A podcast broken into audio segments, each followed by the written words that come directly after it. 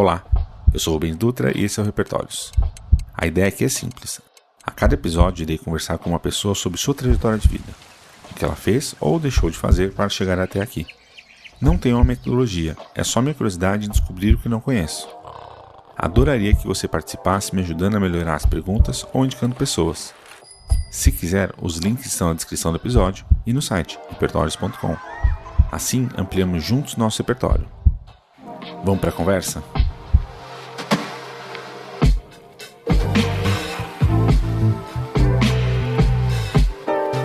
Hoje estou aqui com uma pessoa que inicialmente me chamou a atenção por como uma pessoa tão jovem poderia ser tão inacreditavelmente inteligente e foda. Por que eu falo disso? Porque assim, é uma. Eu com 22 anos, eu era idiota, não sabia nada, só falava idiotice. E quando eu conheci a Bia, eu falei assim: caralho, como que essa menina sabe essas coisas com a cidade? De onde que ela veio? O que aconteceu na vida dela? E sempre me deixou curioso, assim, tudo que ela vai fazendo, tudo que ela vai estudando, para onde que ela tá indo, assim. Então, essa essa pessoa tá aqui por conta disso, assim. Eu sempre me surpreendo com todas as conversas que eu tenho com ela. Eu acho uma pessoa inacreditavelmente inteligente e disposta a sempre estar tá, uh, mudando e a entendendo o mundo de outras formas e tentando, tentando, como posso falar, se renovar mesmo. Então, é por isso que você tá aqui, Bia. Nossa, que introdução bonita! Eu fiquei até emocionada. Gente. Então você quer. Vamos lá. Quem é você, Bia? se, se apresenta aí para as pessoas, né? Gente, quem sou eu? então, eu sou a Bia, né? Bia com Y. Minha mãe, já quando me deu o nome, queria que eu fosse diferente. Acho que talvez ela conseguiu um pouquinho do objetivo. eu sou pesquisadora, né? E trabalho com educação também. É, é, muito difícil, às vezes, colocar numa caixinha, na verdade, as coisas que eu faço. Então, hoje eu dou uma triangulada, né? Eu coloco isso, tipo, a pesquisa, né? Trabalho principalmente com pesquisa de cultura digital e de tecnologias emergentes. Me ajuda a trabalhar com educação, né? Então, desde educação corporativa, mas também é, dando cursos em ambientes mais acadêmicos, né? Universitários, ou, ou cursos um pouco mais doidos, às vezes, que a gente dá. é, sobre, por exemplo, hipnose e criatividade, mas também trabalho às vezes com estratégia digital, né, que junta também o que eu aprendo na minha pesquisa, né, e também um pouco do que a minha, o que eu, eu fiz durante a minha carreira. Mas eu também, eu sou uma pessoa que gosta muito de videogames, né, eu jogo bastante, eu gosto muito de saber sobre o futuro no geral. São coisas que me aproximam né, da, dessa futurologia, de entender é, novas tecnologias, mas também o comportamento humano em si. Eu eu gosto de me considerar uma, uma cientista também. Eu acho que a gente está sempre tentando fazer ciência, tanto dentro do ambiente acadêmico, né? Eu sou eu sou formada em comunicação social pela USP, com ênfase em publicidade, mas eu acabei de terminar minha, uma especialização também em cultura do consumo, perspectivas semiopsicanalíticas, que apesar do nome complicado, é, foi um curso sobre tentar entender o humano por essa perspectiva da, do consumo, né? E eu acabei de terminar minha tese, que foi sobre inteligência artificial e os vieses relacionados a, principalmente ao feminino, né? Eu, eu, eu estudo muito essa questão da relação entre tecnologia e gênero, porque foi uma coisa que sempre me tocou bastante, é uma coisa que mexe muito comigo, quando eu até penso né, na minha trajetória. Então hoje eu, eu faço um pouco disso. Não sei se ficou muito linear, mas é, eu acho que isso vai acontecer bastante. Né? não, não precisa ser linear, esse é um dos pontos, né? Cada pessoa é de um jeito, cada, cada história é de, é de um jeito, né? Acho que quando a gente tenta falar que ah, a história das pessoas é igual, para mim é muito esquisito, né? Porque não tem trajetória nem perto de ser igual, né? Sim, eu acho que é que eu sempre tenho essa, essa questão da, da linearidade e eu, eu tento pelo menos fazer um storytelling um pouco coeso, sabe? e, e, mesmo isso, às vezes eu encontro um pouco de dificuldade. Tipo, recentemente eu estava fazendo alguns processos seletivos, né, para o doutorado, e aí foi muito engraçado, porque você tem que escrever essas redações contando muito de. E eu percebi o quanto às vezes é difícil explicar tudo que aconteceu, sabe? Ou então isso, é explicar que eu trabalho com várias coisas diferentes, né? Eu eu conheci, né? Eu conheci o Rubens quando a gente trabalhava bastante na fazendo os projetos na Spring Point e era muito interessante porque quando me perguntavam, por exemplo, ah, que tipo de projeto você faz no Spring Point? Eu tinha que contar sobre alguns projetos, porque não tinha como colocar assim, ah, eu, eu sou pesquisadora, ou então eu sou educadora. Era muito difícil colocar numa caixa, tanto que a gente até brincava, ah, quando a gente falava com o cliente, né? Qual que é o seu problema? Porque aí a gente vê se a gente tem expertise e pessoas para fazer isso, e aí a gente vê se os dois se encaixam, né? Sim. Porque a gente está aqui intencionalmente sem forma, né? Tentando fazer as coisas uma, uma, uma coisa é, fazer sentido para outra, né? E aí eu, eu tentando explicar isso, quem, quem eu sou, né, o que eu faço, como eu cheguei, eu vi que muitas vezes quando eu estava escrevendo, né, porque você sempre tem que escrever essas redações e às vezes elas são super curtas, né? Eles falam assim, olha, você tem uma página para contar quem você é, é, como você chegou onde você está e o que você quer. E para mim era muito difícil eu conseguir resumir, assim, porque sabe quando você acha que tudo parece importante, né? E ainda mais quando você está sendo avaliado, né? Você fala assim, nossa, se não contar esse detalhe, é, eles não vão me considerar, né? Então tem Sim. toda essa, ten essa tensão. E aí eu vi que várias vezes eu, eu tinha que fazer, meio que circular a minha história. Que falava, meu, mas como, como, é que, como é que você chegou nessa parte aqui, por exemplo? Sim. De de educação, de falar com pessoas, se você contou no começo da sua história que você foi uma menina super tímida e que não conseguia falar com ninguém. Sim. Né? E, e às vezes era, era, difícil, porque eu tinha que dar um pulo, sabe? Não, isso é engraçado que você falou, que eu, eu, passo muito por isso, né? A gente passa, acho que todo mundo lá da Spring e outras pessoas que se relacionam passa por isso, que é as pessoas assim, ah, você é consultor? Não. Você é produtor? Não. Mas também sou.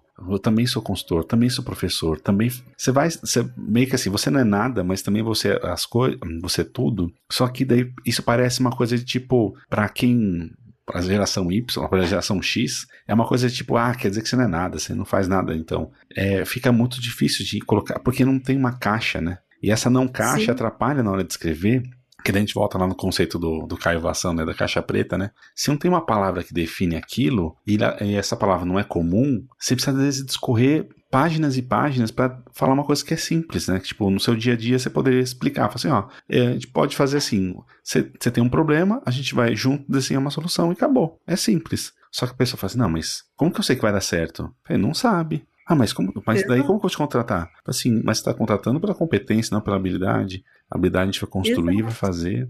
E isso é uma coisa que eu tenho sofrido muito por conta disso, porque eu acho muito engraçado. e um dos motivos de ter feito repertórios é muito para tentar, acho que ajudar quem ouve o podcast, né? Quem vai ouvir o podcast sobre isso, de que não fica desesperado, né? Porque é só o mundo que às vezes não conseguiu se encaixar talvez, né? Então essa mesma essa redação linear você tem que fazer, como que, como que eles vão começar a aceitar, por exemplo, ao invés de uma redação, um áudio onde você vai descrever tudo que você faz ou fez. E, tipo, isso vai valer tanto quanto uma redação. É, ou então que o próprio aluno consiga ter um formato para contar sua história, né? É claro que eu entendo que eles precisam de um, de um nivelamento, né, para conseguir fazer o comparativo, né? Sim, Porque sim. se você não tem nenhuma linha comparativa, fica difícil, mas às vezes é muito a padronização acaba tirando isso exatamente quem acaba fugindo um pouco do padrão. Né? É, um exemplo meio besta, mas até da minha pesquisa assim, de tecnologia e gênero, é, é, quase quando, quando você vai, por exemplo, preencher um formulário e aí ele te obriga a escolher entre feminino e masculino. Uhum. E para as pessoas que não se encaixam, é muito doloroso. Sim. Né? Você abrir um formulário e você ter duas opções e aí você fala assim: nossa, eu não sei o que colocar, né, aqui. Eu, eu não sei como eu me identifico aqui nesse meio, eu não sei. Você sabe um pouco as expectativas da sociedade, né? Tem sobre o que significa ser feminino, o que significa ser masculino, né? Então, é muito difícil. eu lembro que até falando essa questão da, de esperar, da, da, questão da competência, né? Às vezes é muito difícil essa questão de explicar o trabalho exatamente por isso. Falar, ah, é uma coisa tão generalista que não serve para nada, né? Sim. Mas a gente já viu muito resultado tangível e muitas coisas boas saindo exatamente desse trabalho de ser um pouco mais generalista, porque a gente também consegue se unir a pessoas que são super especializadas Exatamente. quando a gente precisa dessa super especialização. Né? Mas a gente consegue, às vezes, ter esse olhar é, um pouco mais aberto e ver essas outras possibilidades que às vezes a pessoa, né, eu acho que tem espaço para todo mundo, né, Sim. basicamente. Tem um espaço para pessoa que está super focada, mas tanto tem um espaço para pessoas como nós que às vezes fazem várias coisas diferentes. Porque precisa, às vezes, ter essa visão até para enxergar um caminho, né? Eu lembro que quando. A, o meu primeiro trabalho de todos, né, da minha vida, foi no Airbnb. Né, tirando assim o trabalho da empresa júnior, né, que eu também considero que foi, foi um trabalho, mas vamos dizer assim, o primeiro trabalho, trabalho, é, foi, foi no Airbnb. E eu lembro que eu tentava explicar também o que, que eu estava fazendo no Airbnb. Então, no começo, né, eu entrei como estagiária, mas depois comecei a cuidar da comunicação e eu fiquei como interina, né? E, e, era difícil porque não tinha um nome. E até uma história que eu gosto de contar que, que a gente brincava muito, né? Que um, um dia eu tive que ter uma reunião com um pessoal importante, assim, os diretores da, da América Latina de uma empresa.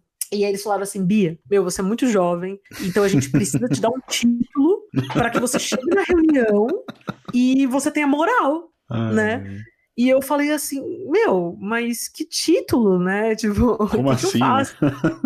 é, como assim? Aí eles falaram, ah, porque, porque a pessoa que eu que o meio que tava representando, né, como se fosse um diretor de comunicação. Eu falei, gente, não dá para me chamar de diretora de comunicação, sério, isso, isso é enganar todo mundo, esse nome não condiz, né? E eu lembro que a gente até brincava, falava assim, ah, vamos chamar de rainha da comunicação, imperatriz da comunicação, né? Porque a gente falou assim, meu, o título realmente era uma coisa muito pra externa, para eu ganhar esse reconhecimento que eu precisava naquele momento para aquela reunião. Sim. Né? No final acabou virando, né, Brand and Content Coordinator, que foi o que, o que combinou. Mas eu lembro muito daquele momento, foi um momento, é uma daquelas histórias que me fez pensar muito, assim, nossa, é, o que significa esse nome, né? Esse título, na verdade. Né? Por que, que eu tô precisando disso? para chegar e para contar o que eu faço, né? Ou para dar uma explicação mais curta para a pessoa que eu vou ter que lidar, né?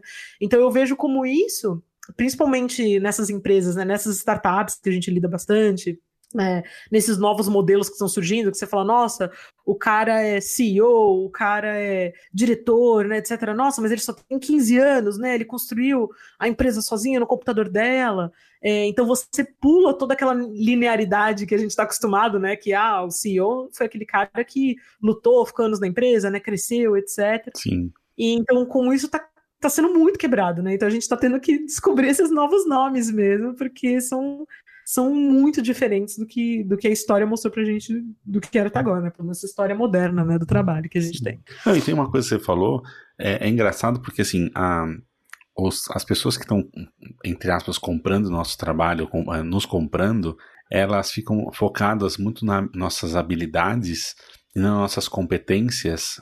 É, e teoricamente, até alguns momentos, elas deveriam ter essas competências de entender é, como chamar os, os, especialistas, só que elas não estão fazendo esse jogo, né? Então acho que a gente está fazendo essa ponte nesse momento, que talvez daqui a algum, alguns, alguns anos, ou talvez, uh, talvez uma década, já consigam fazer melhor essa ponte e saber qual que é o especialista em si que vai ser contratado. Mas nesse momento não está conseguindo, né? Por isso que é, quando chegar, fala assim, o que, que, você precisa? Porque eu tenho a competência de ir atrás dessas informações. Você não está com essa competência, não tem problema. Eu, é, vamos, vamos discutir aqui o problema, vamos desenhar aqui o que a gente vai fazer, e daí vou, vamos juntos atrás dos especialistas para resolver esse seu problema. E daí vai assim, ah, qual nome você quer dar? Dá qualquer nome que você quiser, qualquer nome que você achar interessante e foda-se, né? Tá, tá, tá, tudo certo. Né? Exato.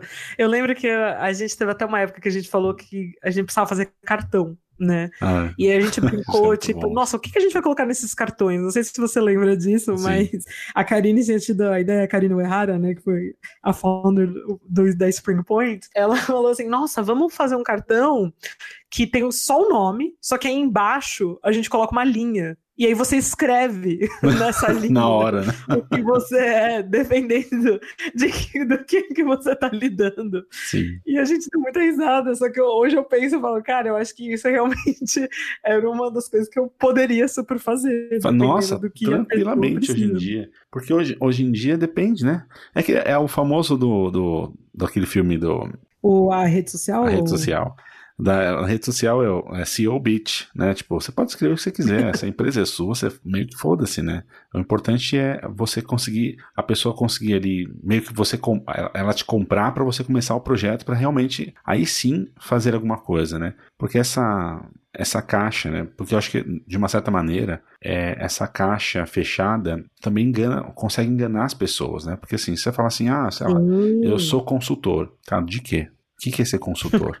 Né? O que você ah, sabe, é. né? E nossa, a gente sabe que tem os tem, o, tem as raposas, né? Sim. no nosso meio. Nossa senhora, tem algumas raposinhas, né? E daí eu, por exemplo, assim, ah, você falar assim, ah, eu sou branded content. Tá, mas é, beleza, essa caixa, se você, eventualmente o cliente, a pessoa sabe o que é branded content, ela pode falar assim, ah, beleza, eu quero isso. Só que ela não sabe que naquela caixa pode estar, é, tem milhões e milhões de possibilidades, que eventualmente o que ela precisa não tem nada a ver com o que você vai dar. Só que meio que já fechou o projeto e começa tudo isso. Mas embutido nessa, nisso, eu queria perguntar para você uma coisa. Como que você você acha, ou como que você sabe que você chegou nessa multiplicidade de, de possibilidades que você faz do que você pode fazer hoje? Como que você é, se você tentasse colocar linear, né? Não, mas não, não tão linear, mas como que foi isso para você? Como que foi essa essa chegada? Foi na faculdade? Que você falou, você teve professores muito bacanas na faculdade, né? E referências no mercado e tudo mais. Como que foi isso para você aí? Olha, eu acho que tudo começou aquelas, né? a Once Upon a Time. Quando, é, quando eu paro pra pensar, assim, quais foram esses momentos, vamos dizer assim, definidores, eu acho que, que mudaram muito a minha personalidade, sabe? É, tem algumas coisas, eu acho que na minha trajetória, que, que me ensinaram que que dava para ser várias coisas ou, ou, então tentar, né? Eu acho que desde pequena eu eu fui muito curiosa, assim, eu gostava muito de ler, gostava muito de jogar, mas eu era super tímida, né? Então, sempre fui assim de ter menos amigos, sabe? Quando eu era mais jovem, teve até épocas da minha vida que eu tinha tipo um, dois amigos só, sabe?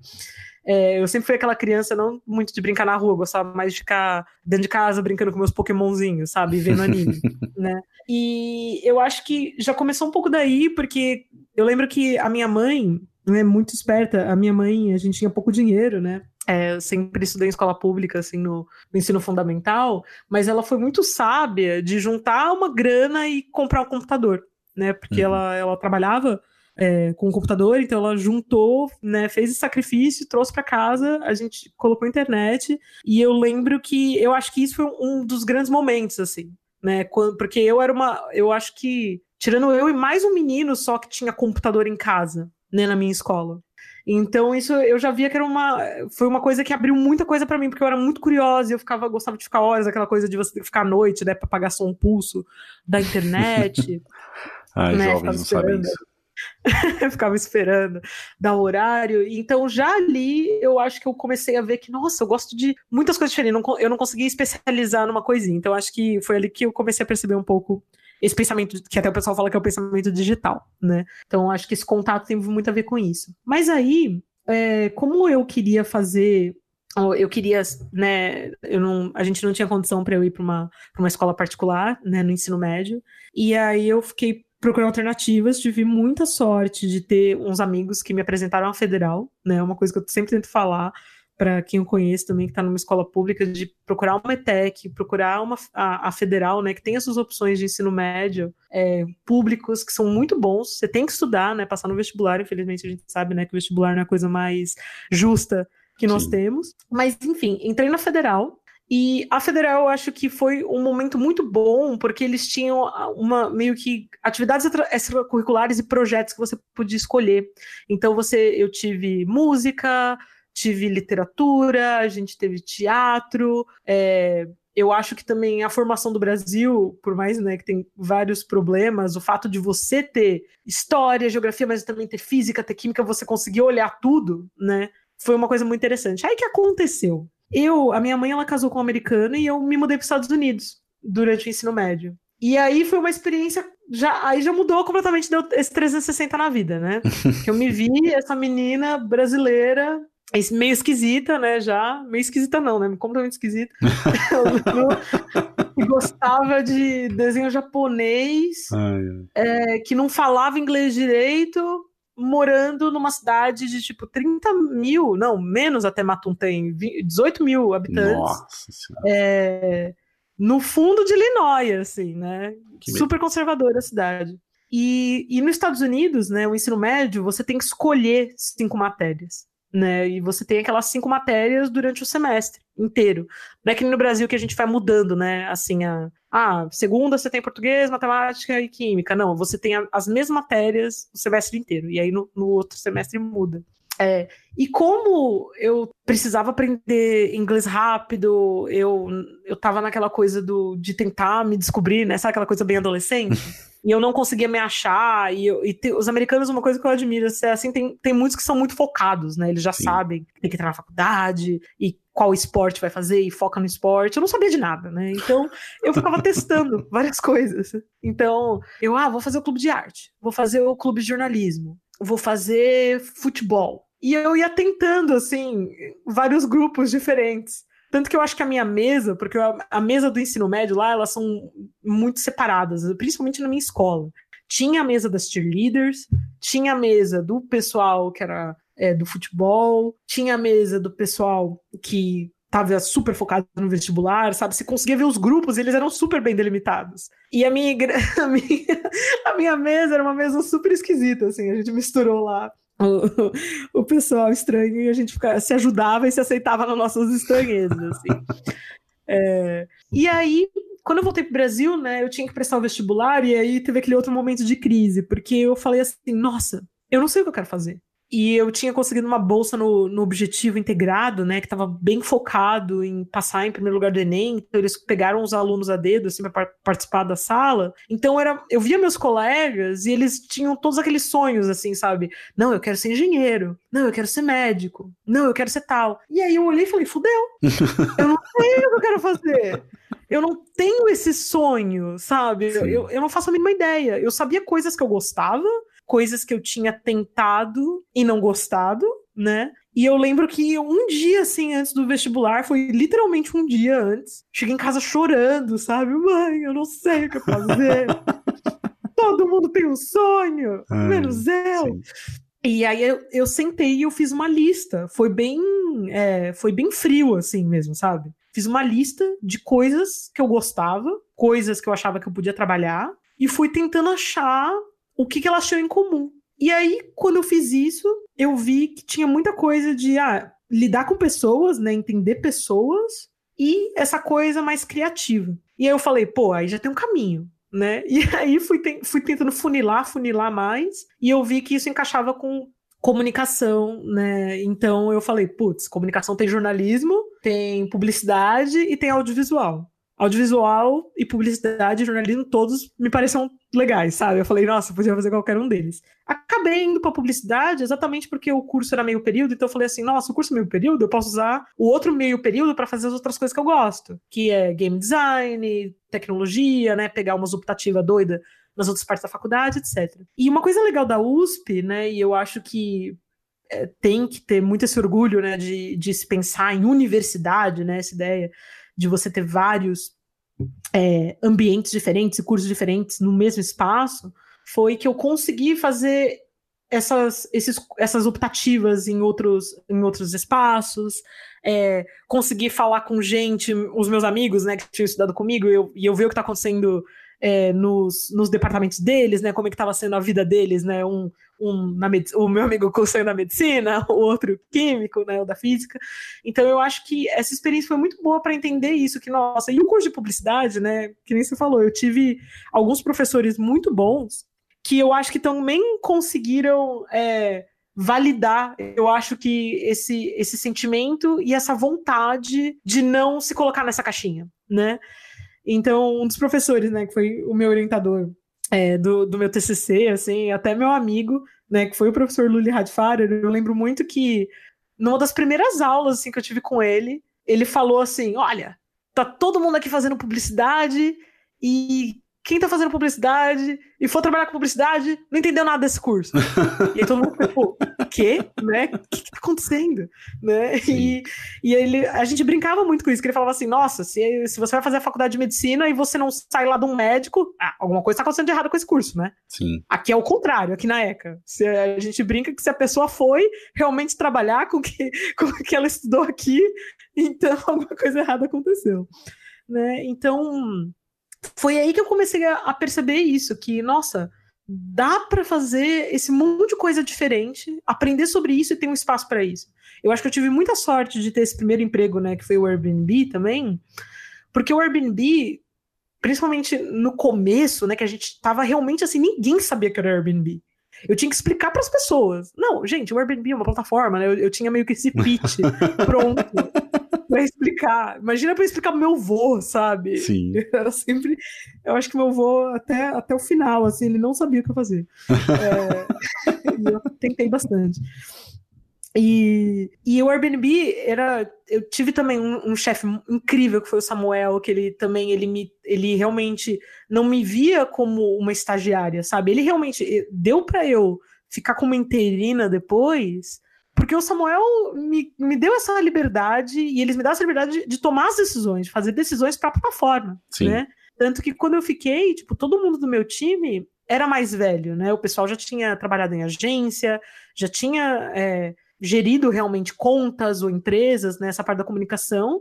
Só que como meus números eram é, iguais, ou dependendo do lugar, até melhor, né? Eles falaram, não, então é isso, pronto, acabou, você ficou nesse lugar, continua fazendo, sabe? E tinha muito esse espaço para testar também. Então, testar questão com, ah, test... Bia, quer testar influenciador? Vai lá e faz, sabe? Quer testar uma coisa offline? Vai lá e faz. Então, eu acho que foi muito nesse momento que também eu consegui é, perceber que, nossa, eu dá para testar esses caminhos não horizontais, sabe? É, tipo assim, horizontal na hierarquia, né? Mas não horizontal no sentido de como li, de, de lidar com as coisas. Não, isso que você me falou, assim, me, me tem uma pergunta que eu gosto de fazer, que veio várias, vários elementos aí, que assim, é, nesse momento você tem que avaliar, é, quando você fala assim, esse é era um ótimo chefe, é, você teve um ótimo professor, você tem que avaliar, você tem que ter algum tipo de avaliação, algum tipo de parâmetro para você saber que ele é bom e ruim. É, e daí eu queria entender quem, quem que te ajudou ou quem te ensinou o que, que era o certo e errado para você conseguir fazer esse tipo de avaliação. Hum, hum. Nossa. Pergunta... Porque, como, porque é que nem a gente estava falando, né? Programador precisa de, da base, porque senão fica tudo solto, né? Ah, eu entendo que todo vestibular também precisa da base para poder. Você tem uma, uma base para poder falar isso é certo, isso é errado, ele é bom, ele é ruim. Qual que é essa base? Porque essa base, né, é essencial. Olha, quando você falou isso, eu é engraçado, quando você fala assim, quem te ensinou o que é o certo e errado, né? E até pensando nessa coisa da história, né? não linear necessariamente? É, você sabe, né, Rubens, mas nem é todo mundo que sabe. Muitas vezes, é, às vezes eu conto para as pessoas falam, nossa, não fazia a mínima ideia disso da sua vida, né? Mas eu fui criada na igreja mormon, né? Na igreja de Jesus Cristo Santos dos Últimos Dias, que é o nome inteiro. E, e assim, críticas à parte, né? Por ter sido criada numa religião né, cristã, conservadora, né? Hoje eu, eu não quero dizer que eu sou exemplo, né? Porque eu não sou realmente exemplo de, de membro da igreja. Mas eu acho que foi uma experiência muito boa eu ter feito parte daquilo, sabe? Porque muito da minha base, vamos dizer assim, ética, eu acho que foi muito criada na igreja, porque a igreja, eu acho que eh, religiões, né, no geral, Sim. elas têm muito esse papel de tentar dar esse compasso ético, né? E uma e, então, eu acho que tendo sido criada lá e, e, e a religião mormon é uma religião que ela valoriza muito a educação, né? Tem uma escritura que é meio que é a escritura básica da igreja, né? A igreja ela foi fundada por um jovem que queria saber qual religião entrar, né? E ele foi lá e foi, ele leu, né, uma uma escritura que falava para ele perguntar, né, para ele ir atrás da verdade. Então ele foi lá, perguntou, enfim, essa é a história da igreja. Só que eu acho que quando eu penso muito nisso, o que, que foi esse compasso, né? O que, que foi me, me ensinou isso? Ah, o que, que é certo e errado? Eu penso muito nessa minha formação durante todos os meus anos de vida, que foi tipo, se você tá procurando uma verdade, você tem que ir lá e procurá-la. Sim. Sabe? Porque foi isso que meio que formou o meu pensamento e o que eu fui ensinada desde pequena, como as coisas são, né? E eu também agradeço muito a minha mãe, né, que sempre foi muito curiosa, sempre me, me ensinou a, a ter esse, esse tipo de questionamento, sabe? Então, eu acho que fazer essa régua de tipo, ah, o, que, o que é bom, o que é ruim, né? Por exemplo, é, eu fui recentemente lá na CES, né, que é o Consumer Electronics Show em Las Vegas, e é onde tem os maiores é, as empresas de tecnologia elas mostram suas novidades para o ano, né? Falam o, o que que. Basicamente, quem é pesquisador de tendências, assim que nem eu, né? Outra caixinha aí, né? a gente.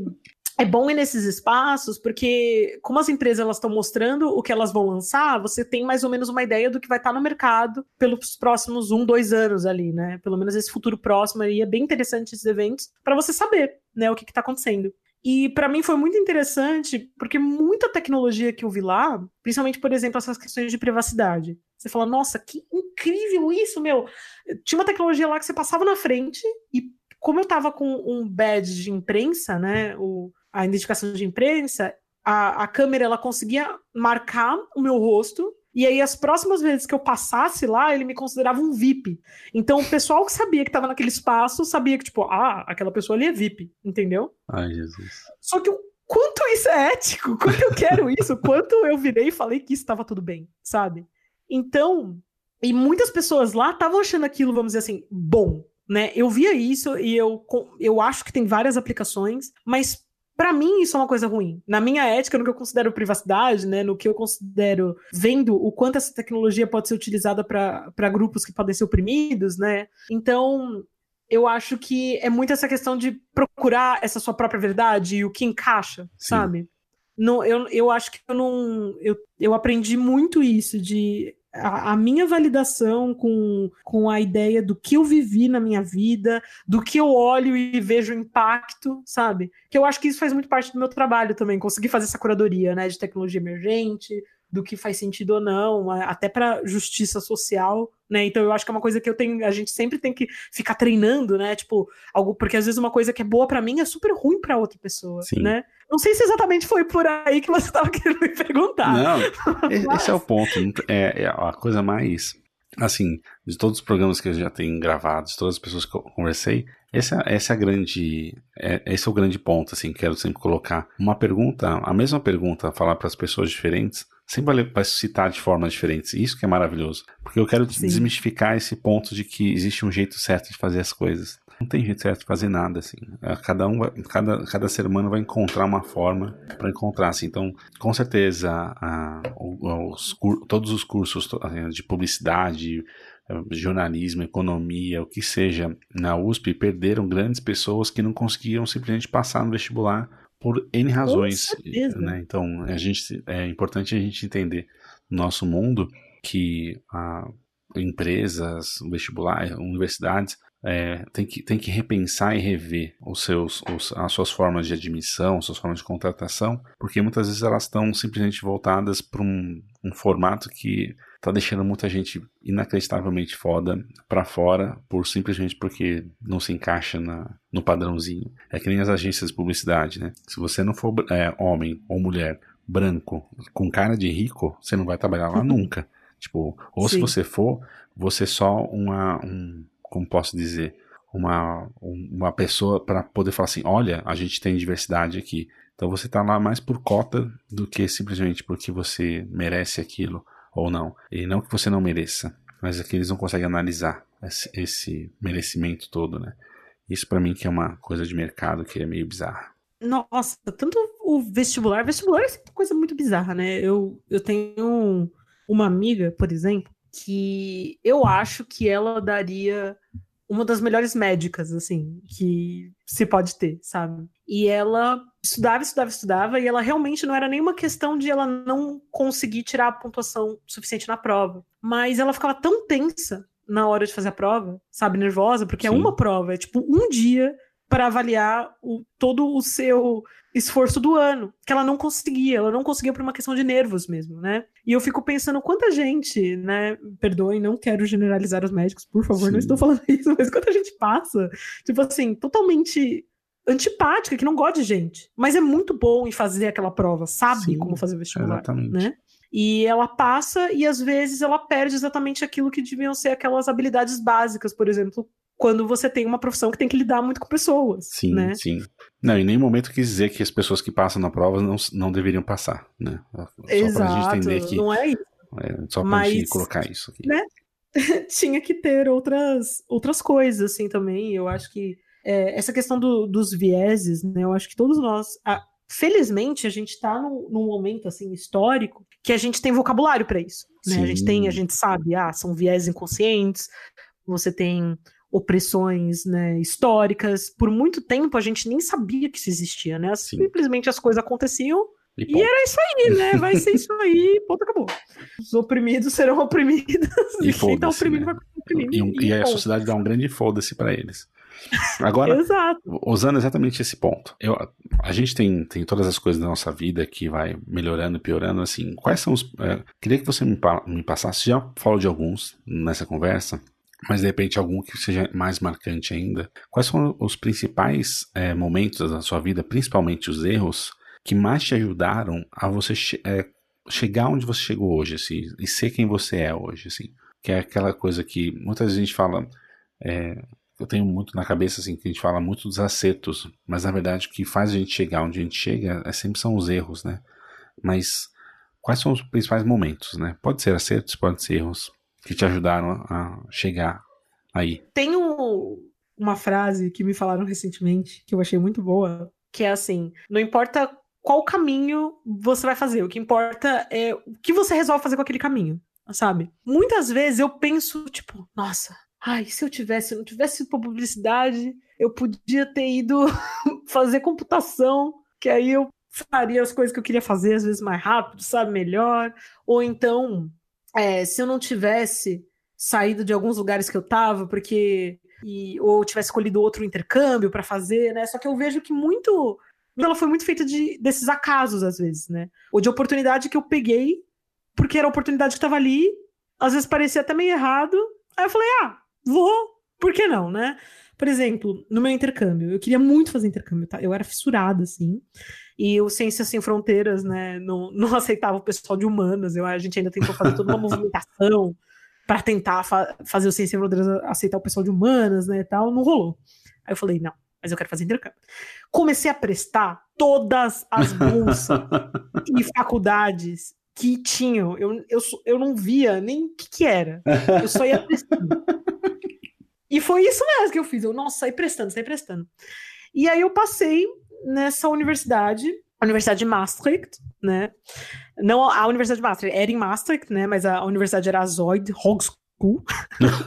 Mas aí eu, tipo, ah, nossa, adorei. Tem uns cursos legais lá de, de mídia, né? De, de novas tecnologias, que era o que eu queria fazer.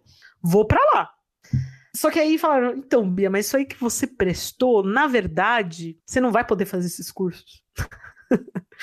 você só vai poder fazer coisas de turismo. Aí eu, ai, meu, o que que eu fiz, né?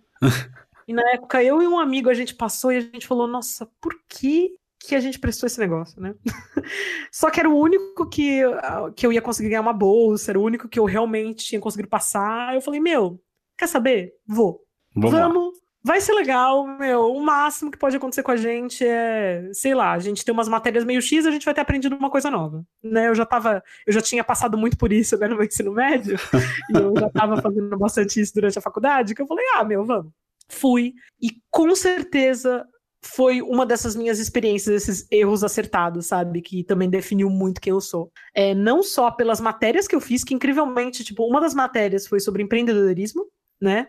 E incrivelmente, o nome da matéria era é, New Business Development, né? Então, muita coisa que eu fui entender isso de startups, é, de como realmente formar as empresas de tecnologia, qual a importância de business model, ainda mais que a Zoid né, e a Holanda, eles têm uma estratégia de inovação, né, uma, uma historicidade de inovação, né, bem interessante, um ambiente lá muito bom. Muito eu aprendi lá, nessa matéria, que eu achei Sim. que ia ser X. e foi nada focado em turismo, inclusive, né? Que eu falo assim, gente, não tinha isso. E aí, na segunda parte do semestre, né? Eu fiz uma matéria que chamava Novos Horizontes da Hospitalidade. Aí eu falei, putz, né? Vai ser focado em hotel, né? Que erro, mas vamos lá, que é que tem. Foi uma matéria sobre pesquisa de tendências, basicamente. Olá, olá, olá. Era o nome dela foi sobre hospitalidade, mas, por exemplo, o projeto que a gente fez, que foi para um cliente holandês, né, que ele queria setar o setar, ele queria montar o negócio dele é, na China, né, era quase como se fosse um asilo high-tech, onde as pessoas que estivessem morando lá, né, os residentes, eles conseguiam é, ter uma vida super independente, porque as tecnologias ajudavam. E muitas tecnologias que eu vi no CS agora, 2019, né? E olha que eu fiz essa, é, esse projeto em 2014, né? Que estavam como super novidades lá na CS, eu já tinha visto no Delay Ruven cinco anos atrás, né? Olha lá. Então foi super interessante e foi exatamente essa, essa, eu acho que muito esse erro, sabe? Uma coisa que tipo, nossa, fazer essa coisa tudo errado, pensei dez vezes, tive oportunidade de mudar, né, de ir para uma outra faculdade que tivesse mais a ver, mas a gente abraçou isso e foi super interessante, me ensinou muito. Eu acho que esse foi um, um dos principais. E eu também sou muito, muito grata ao Google e ao Twitter por não terem me aceito nos seus processos seletivos. Porque hoje, quando eu vejo a minha história, né, e as coisas que eu fiz, até o fato de eu ter te conhecido, por exemplo, Rubens, e a gente Sim. ter feito as coisas na Spring que a gente fez, teve muito a ver com o fato dessas empresas olharem e verem que não tem o perfil. então eu achava que, que ia fazer sentido na época, né? Queria um, um trabalho que, que tivesse uma boa remuneração numa empresa, que, empresa de tecnologia, etc. E eu vejo hoje que muito das coisas que eu me envolvi depois, né? Essa, esse mundo mais fluido, né? Por trabalhar por projetos, conseguir fazer projetos às vezes até mais na ponta né? Foi porque essas empresas não me aceitaram, sabe? É, então eu agradeço também por essa inteligência do RH. Não, isso, isso, é uma coisa maravilhosa, né? Que você falou que a gente às vezes dá, dá valor demais porque a gente, pro nosso conhecimento atual, né? Então a gente é aquela coisa, né? A gente está tentando fazer uma coisa do futuro, olhando para o passado, que é aquela, aquela coisa. Quando você for uma escolha, você está baseando em tudo que você já sabe. Então, se você não dá espaço para o erro, nunca, como você vai aprender algo novo, né? Tem uma frase que eu gosto de, de, usar que é assim: eu só aprendo aquilo que eu não sei. Pode parecer óbvio, Exato. só que se você sempre deixa, assim, não, vou ver tudo que eu. Ah, não, vou ver aquele cara que eu gosto. Eu falei assim, então, mas você vai ver o mesmo. Não é legal você ver uma coisa e que não tem nada a ver? E eu acho que as grandes inovações, e sei lá, pelo, principalmente no meu trabalho, os, os melhores insights que eu já tive foram exatamente quando eu consegui conectar com esses conhecimentos que pareciam muito nada a ver, né? Exatamente. né? Por eu ser muito curiosa, por eu ter feito essas matérias em institutos diferentes, ou por exemplo, quando eu estava lá no, no Canadá, né, que aí eu fiz dois intercâmbios em 2014, né, esse da Holanda e depois eu fui para a Universidade de Concórdia, lá em Montreal. É, e eu peguei algumas matérias, eu peguei essas matérias que eu sabia que eu não teria na USP, né? Tipo, sociologia é, do, do, da cybercultura, né? Que era uma coisa que a gente não tem exatamente uma matéria assim, né? Mas, ao mesmo tempo, a Universidade da Concórdia era muito legal, porque, por exemplo, eles tinham o Cinema Política, que eram documentários. Eu sou viciada em documentários, né? Sou completamente louca, dos, as loucas dos documentários. é, e aí, toda semana, eles tinham um documentário. E aí eu falei assim, meu, não importa que documentário seja, eu vou lá assistir. Tipo, porque o pessoal geralmente faz uma curadoria, né? Sim, assim, sim. Ah, você tá fazendo. Exatamente. É aquele player que você nem imaginava que tava ali numa outra empresa e ele faz uma coisa e muda completamente, né? O jeito que lidam com o seu negócio. Né? Então, por isso que às vezes é bom você ter, eu acho que também essa habilidade de navegar nessas coisas e até se deixar errar, né? Quantas coisas, sei lá, palestra, conteúdo ou vídeo, coisa que eu vi que eu falei, nossa, que perda de tempo. É, não, mas é, esse é o grande ponto, né? Se você não. É, acho que eu, a, as grandes empresas, tipo, a economia não vai ser renovada e melhorada por economistas. Não porque eles não são inteligentes e tudo mais, mas que eles estão imersos naquilo. Assim como o próprio setor de inovação que é aquela que a gente sabe, né, que tem um monte de gente que, de inovação que tem as, as metodologias, metodologia ágil, metodologia não sei o que lá, que estão tão imersos e também acabam ficando meio, meio presos nisso. Então, não é que só um engenheiro que está preso, não, tem todo mundo está meio preso se não fica se não começa a olhar um pouquinho para fora e ver que, tipo, olha, eu posso, como que eu vou inovar na, uh, dirigindo? De repente você não vai mais dirigir. Quem disse que inovar na direção é fazer um carro autônomo? A gente está achando isso hoje, Exato. mas quem disse que é? Então a gente tem que começar a olhar mais para fora, porque daí sim a gente vai conseguir mudar algo, né? E eu acho que mesmo até pensando nessa coisa, ah, o que foi a minha história, né? Mas o que foi a história da humanidade, né? Sim. Como o nosso querido e o Val Noah Harari, ele fala né, no, nos livros e nas entrevistas dele, que a gente tem essa o, o, ser humano, né, a humanidade. Muitas coisas foram coisas ao acaso, né, uma série de decisões que acabaram sendo tomadas, e aí tudo isso acaba fazendo a gente olhar como se só tivesse um futuro único, né? Sim. Com as decisões, nossa, tipo, óbvio que a história ia ser desse jeito. Tipo, nada é óbvio. Né? Exatamente. Né? Poderiam ter sido vários é, tipos econômicos diferentes, tipos de governos diferentes, mas a história foi levando a essa situação que a gente está agora, né? Eu, às vezes, quando eu olho para a situação do Brasil, né, a gente pode pensar assim, nossa, quem ia imaginar, etc. Claro que a gente teve vários sinais e várias coisas para entender como a gente está. Mas poderia ter ido de vários jeitos diferentes, né? Não, não há um futuro único. É, né? os sinais a gente só vê depois, né? Esse é o ponto, né? A gente nunca vê os sinais antes. As, as, é, tem algumas pessoas que conseguem ver os sinais exatamente pelo repertório que elas têm de vida. Então elas, elas criaram um repertório XYZ que faz com que elas olhem e falem: olha, tem um sinal muito claro aqui. Daí quando ela fala para as outras pessoas, todo mundo fala que ela é louca. Porque vai, ah, até parece que o ser humano vai conseguir chegar na lua, seu idiota, não vai conseguir. Não, não, tem certeza. Cala a boca, você é idiota. Daí tu, daí chega na lua, faz, eu falei, falei, então não adianta. Mas falando sobre isso, você, é, o que, que você faz no seu dia a dia para enriquecer o seu repertório? Olha, eu acho que, como eu falei, eu sou louca dos documentários. Sério. Eu, eu amo documentários, eu acho que documentários por. Não todos, né, claro. Mas eles se prestam a tentar retratar, né, uma coisa real, né, tipo, contar com uma perspectiva algo que está acontecendo, né, mais do que Claro que sempre tem uma história, né, por cima, assim, do que o editor faz, né? Mas eu acho que o meio documentário é um meio muito legal, né? E tem muitos youtubers que eles estão conseguindo fazer documentários também. Então não é só os grandes cineastas, né? Então eu sou pirado, então eu vejo tanto Netflix, quanto YouTube, quanto baixo é, alguns documentários específicos, que eu gosto bastante. É, eu leio muito, eu sou loucona também, assim, de ler. Então eu sempre, todo dia eu acordo lendo algumas newsletters que, que eu assino, então desde newsletters de notícias mais normais, assim, tipo Nexo, Meio, né, o Intercept, quanto coisas específicas de tecnologia, né, então Wired, Technology Review, do MIT, é, que são mais, vamos dizer assim, da minha área, mas é, então eu, eu, eu acordo meu dia já meio que tendo esse choque de informação. Eu sei que às vezes não é o melhor, devia começar meditando, mas tá tentando também aprender, né? Deixar a mente meio inquieta. Sim. Inclusive, nossa, meio parênteses, mas eu acho que, que é interessante até pensar como as coisas precisam se complementar, né? Etc. É, recentemente eu tava no, no museu de ciência e indústria de Chicago, né? E isso também, eu gosto muito de museu e lugares. Meus amigos, eles sempre me brincam também, me chamam de a rainha do rolê errado, né? eu adoro fazer um rolê. Sim. Não importa. Às vezes eu vejo que o negócio tá de graça, eu quero ir, sabe? E às vezes é um negócio que, tipo, nossa, que, que tipo assim, nada a ver, sabe? Mas eu fui. E eu acho que é o que é isso que importa, entendeu? A gente ir. Sim. Tanto que o pessoal sempre brinca assim, não sabia como você achou esse, esse rolê que se foi.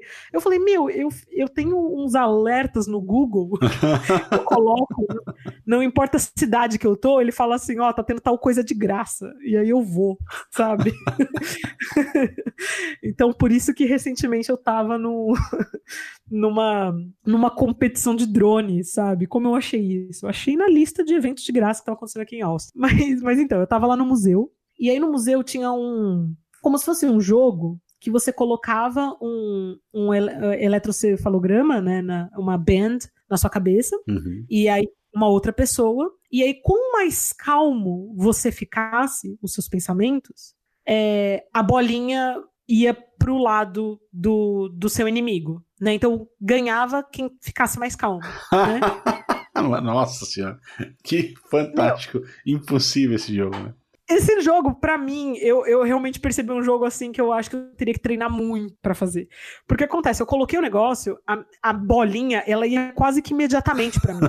tipo assim, e a gente tentou, tentei com o Arthur, tentei com meus uhum. outros amigos que estavam comigo, eu perdia assim, absurda. A bolinha ela nem parava, tanto que uma hora eu falei pro Arthur, né, tipo, não, pensa aí numa coisa horrível, né? Fica nervoso, não é possível que eu vou perder. E ele recebeu uma, ele foi ver uma mensagem da irmã dele, a irmã dele tinha sido hum. sofrido uma tentativa de assalto. Ele ficou super nervoso e mesmo assim eu perdi. Então eu falei, meu, que isso? E eu cantando, sabe? Tentando pensar em coisas boas. Então. Então, mas é, é o, seu, é o seu, seu cérebro gamer, né? Você quer ganhar. Exato. Ganhar é um processo é problemático na cabeça, não é uma coisa simples. Né? Ah, não, vai ser gostoso. Não, você quer matar o outro, né? Tipo, ah, morra. Daí vai lá, a bolinha vai pra. Esse, esse jogo é pra Júlia Pontelli. então, eu acho que meus repertórios vêm dessa. Talvez eu fiquei pensando, né? Com, vendo ali minhas ondas mentais inquietas, louconas. É, eu sou meio multitela, assim, eu fico vendo, às vezes eu deixo um documentário rodando de fundo, enquanto eu tô fazendo um job, enquanto eu tô lendo as minhas newsletters, deixo um podcast também, só para ter certeza, né? Eu sei que é nada saudável, na verdade eu não tô prestando atenção em nada, né? Todos os neurocientistas vão concordar comigo, mas é o jeito que que eu acho que eu gosto, assim, eu, eu não tenho muito preconceito com mídia, assim, tipo, ah, isso eu não gosto, isso eu não vou testar.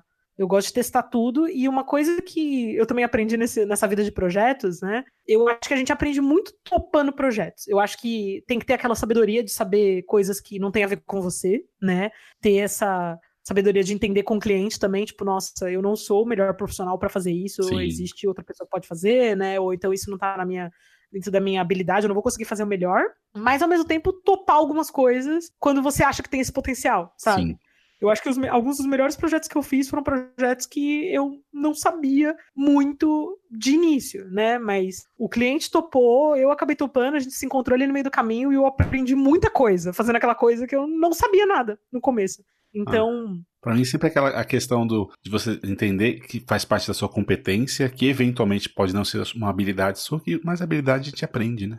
Sim. Então eu acho que quando eu falo pro pessoal, sei lá, como eu, eu gosto de montar repertório, eu gosto de fazer isso, meu. A gente tem que testar as coisas, ver outros lados do mundo, sabe? Tentar conversar com, com gente diferente da gente o tempo inteiro. Eu amo conversar, né? Fico aqui, você pode ver, sou uma... a garela louca me deixa falando 10 horas, eu fico falando 10 horas. É, eu gosto muito disso, sabe? É, eu tava pensando, por exemplo, nesse começo do ano, eu tava pensando, falando com a minha mãe, nossa, o que, que a gente vai fazer de Natal? E aí eu, passando na frente, vi que tinha essa igreja, né, chamada Igreja River Band, que eles faziam, ah, especial de Natal, de, de música. Nunca tinha ido, né, não sou membro, não acredito em muita coisa, etc. Eu falei, ah, meu, mas é Natal, né, vamos lá, ver como é que é. E foi super legal. Eu acho que eu, isso é uma coisa que me ajudou muito, sabe, na vida, Sim. no geral. Assim, quando eu penso, até quando eu tive que escrever né, essa coisa dos diferenciais nas minhas cartas, eu hoje eu consigo reconhecer, sabe? Na época eu não reconhecia, que é aquilo que a gente falou, né? Quando a gente, a gente só consegue entender o que, que trouxe a gente a, a tal lugar, é, quando a gente olha para o passado, né? Às vezes eu até cobro, eu acho que a Bia do passado disso. Eu falo, nossa, Bia, que coisa, como é que você não sabia isso, né? Como é que você não fez isso, Sim. Bia? Mas é porque a Bia de hoje é essa Bia diferente que conseguiu, né, olhar essas coisas completamente diferentes. Eu acho que o fato também de eu gostar muito de música japonesa também ajudou, sabe? Que eu já gostava de uma coisa muito esquisita desde pequena, então. esquisita assim, diferente, né? Pro, Sim. pro meio que eu estava. Nossa, eu lembro então... tanto da, da trilha sonora do, do Gran Turismo 1, 2, 1 e 2, assim, que tinha muita música japonesa, assim, ela ficava tão, assim, transtornado ouvindo, assim, baixava no Inamp ficava ouvindo. Deixava o videogame de fundo, né, só pra ouvir as músicas. Nossa, Sou total. eu. Agora, uma, uma coisa, o que, o que na sua história você acha, considera mais importante, assim? É um, um, fato, uma pessoa, uma atitude, alguma coisa assim que, tipo, na sua história, em todo o seu momento até, até hoje, você olha e fala assim, isso foi importante. Isso foi, tipo, foi foda. Pode ser uma coisa boa, pode ser ruim também, mas isso aqui foi, marcou. Olha, vai parecer meio clichê, mas com certeza a pessoa, né, que mais me influenciou, me influencia até hoje, que mais faz diferença na minha vida foi minha mãe, assim, né? A minha mãe, ela me teve com 19 anos, né? É, separou do meu pai quando eu era super nova, né? É, era uma mulher é, de, uma, de uma religião mais conservadora, né? Ela não tinha nem ensino médio, então, sabe, a gente tinha tudo para ser uma história que dá errado. Sim. Né? E a minha mãe, tanto que tem uma das histórias, assim, que eu acho que mostra muito que tipo de pessoa ela é e por que, que eu sou assim hoje, é que quando eu era bem pequenininha, é, eu tinha isso, eu, eu, gostava de brincar com os meninos, né? Eu era meio menina moleca, né? Colocando dentro das caixinhas de gênero que a gente sabe. A sociedade opressora coloca a gente, né? E, e aí um dia a diretora da escola chamou minha mãe na escola para falar sobre isso né? E coitada da minha mãe, né? Trabalhava o dia inteiro, então teve que sair do trabalho, porque foi chamada pela diretora, né? Pensou, meu, a menina tá fazendo escarcel, né? Lá, bagunceira. Tá Aí a diretora sentou e falou: mãe, é seguinte, a sua filha, ela só brinca com meninos. Ela não brinca com meninas. E a minha mãe, que eu acho que ela, assim, se a gente pensar na. Claro que conhecendo ela, eu sei que ela não pensa isso, mas, tipo assim, se a gente pensar no ambiente dela, ela tinha todos os motivos para concordar com aquela diretora. Sim. Sabe? E ela virou e falou assim: e daí? O que, que tem isso? Isso tá dando algum problema? Né? E aí a diretora, não, mas ela tem que brincar com as meninas, etc e tal. E ela chegou em casa e falou isso comigo. Por isso que eu sei essa história, né? Claro que a gente conversou sobre ela outros momentos da minha vida, mas eu lembro um pouco dessa conversa, sabe? Deu pequena e da minha mãe falando pra mim, tipo, se você quer conversar com os meninos, só brincar com os meninos, brinque, fique amigo de quem você quiser, de quem você se sentir confortável não deixa ninguém te falar diferente disso. Então a minha mãe, ela sempre foi assim comigo, sabe? Quando eu tava lá chorando, falando que eu não sabia quem eu queria ser, é, quando eu falei, mãe, vou nesse emprego aqui que ninguém sabe o que é, ela me apoiou.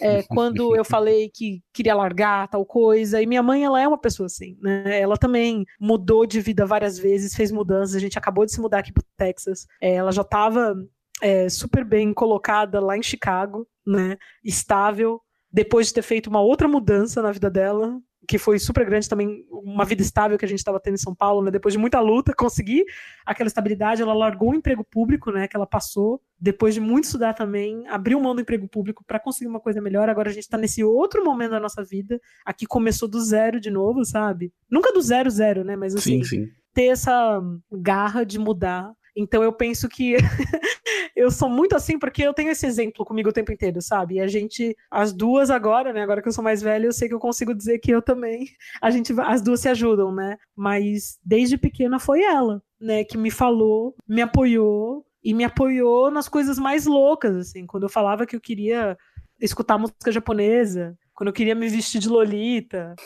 quando, sabe, é, eu queria em tal show, queria tentar uma coisa diferente, queria prestar a federal, sabe? Foi ela que nem sabia que existia federal também, mas foi lá, foi procurar a bolsa no vestibulinho comigo, me ajudou a estudar, sabe? É uma, é uma garra que eu acho engraçado, assim, pensar que logicamente tem por aí, né? Mas se essa geração que a gente tem agora de pais, principalmente, tem essa garra para conseguir fazer tudo isso, que eu vejo, só pensando no tudo que você falou assim, assim, nossa, que energia tem que ter, né? Porque ainda mais tendo que trabalhar junto, né? Que tá sentado no sofá, né? Tem que tá trabalhando as 8 horas por, por dia, lá, 8, 9 horas por dia, ah, ajudando a filha a fazer um monte de coisa e todo esse rolê aí a mais, né?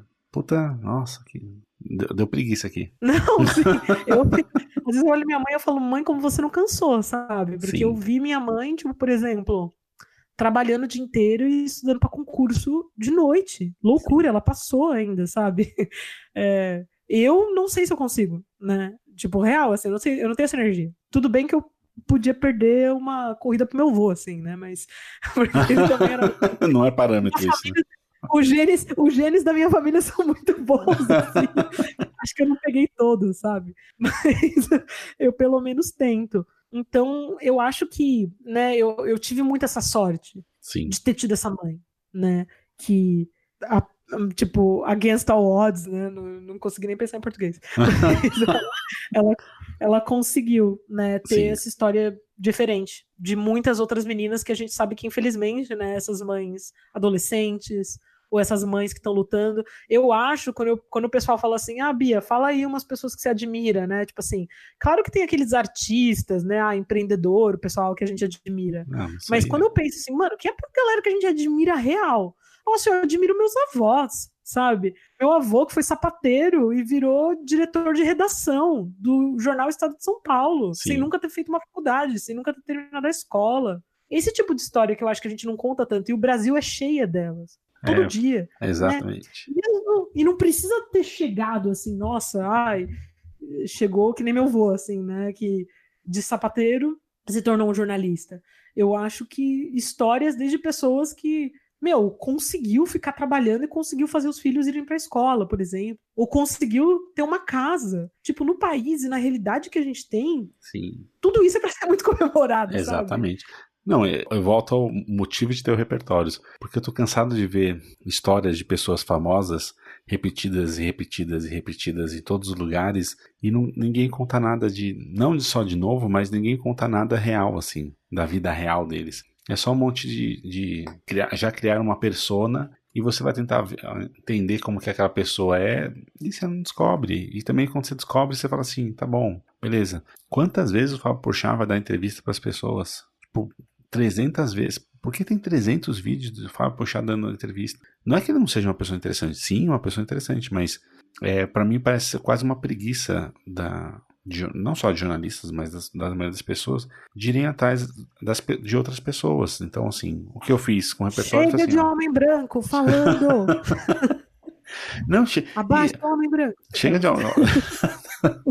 mas o meu, o meu ponto que eu, que eu comecei a ver é tipo. Deixa eu pegar primeiras pessoas que eu, que eu gosto, que eu admiro, ou que eu tenho uma curiosidade. Tipo, deixa eu pegar essas pessoas. Depois de pegar essas pessoas, talvez eu comece, comece a expandir com outras pessoas que eu não sei ainda quem são, mas chega de, de a gente, né? É, a gente tem muita história foda para contar de pessoas que são fodas como você, como o Flávio, como a, a Cláudia, uma pessoa. A Cláudia vai ouvir isso aqui.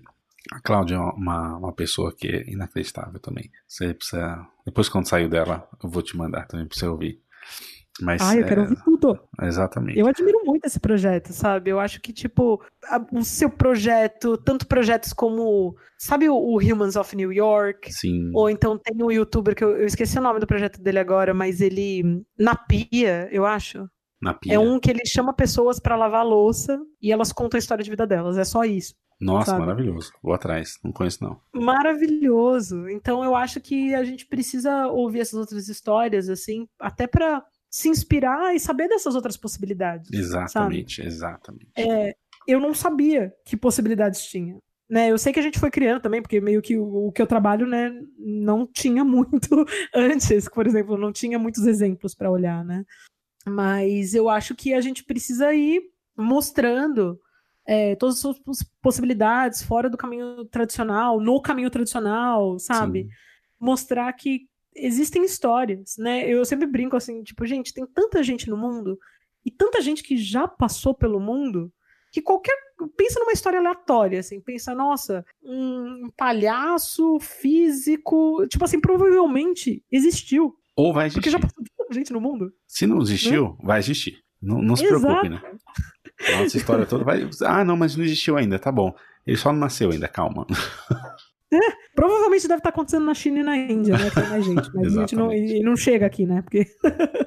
Agora, mais uma perguntinha para você. Eu tenho uma, uma concepção que eu até tirei muito do, do livro da, do Ted, Ted Chiang, né? Que levou o conto, que fez a, o filme A Chegada. É, é um meio spoiler do filme, mas para quem não viu, não tem problema. Só vai entender quando terminar mas que assim a vida não é sobre é, não é sobre não sofrer ou, ou, sofrer não é sobre alegrias e tristezas mas é sobre aproveitar essa jornada por exemplo com tudo que você já falou até agora. Essa é a minha concepção.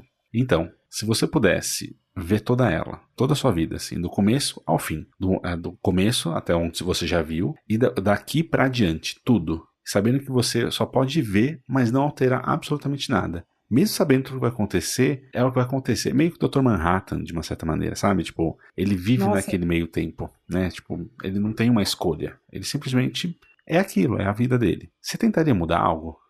Ufa, na minha história? Sim. Porque tem, tem tudo isso. Pode ser que, tipo, é, você vai daqui dois anos, acontece que lá, você perde um gato, daqui não sei o que lá.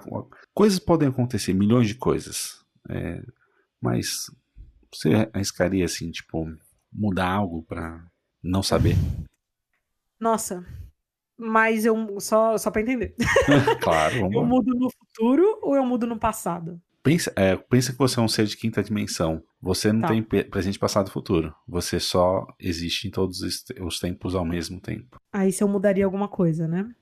Você poderia pensar que você poderia arriscar mudar alguma coisa, sabendo que tudo que você possa mudar pode alterar tudo. Só que altera pra você, né? De uma certa maneira, na- nessa sua dimensão.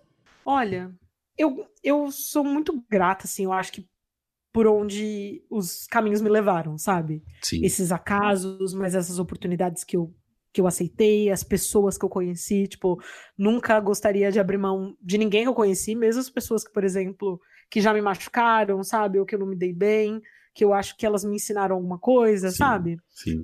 É, mas eu acho que sempre tem aquele um ou outro detalhe que eu gostaria de mudar, né? São coisas mais, mais simples, mas é que marcam muito a gente. Por exemplo, é, meu avô, ele faleceu recentemente, né? Assim, vai Sim. fazer um, ano e pouquinho agora já? É, acho que vai fazer isso. É, e a última ligação dele eu não peguei. Sabe umas coisas assim? Sim. É, eu sempre pegava, mas eu tava dando aula, tava ocupada. E aí eu não peguei aquela última ligação, assim. E aí ele entrou em coma e eu não consegui mais falar com ele. Então, esse tipo de coisa, assim, que às vezes eu penso. E eu sei que é bobagem, porque bobagem, assim, no sentido de, nossa, a, nossa, a história que eu tive com ele, é, quem ele foi, o, o quanto ele me inspirou, né? O relacionamento que a gente teve, não é baseado em uma única ligação que eu não peguei, sabe? Sim.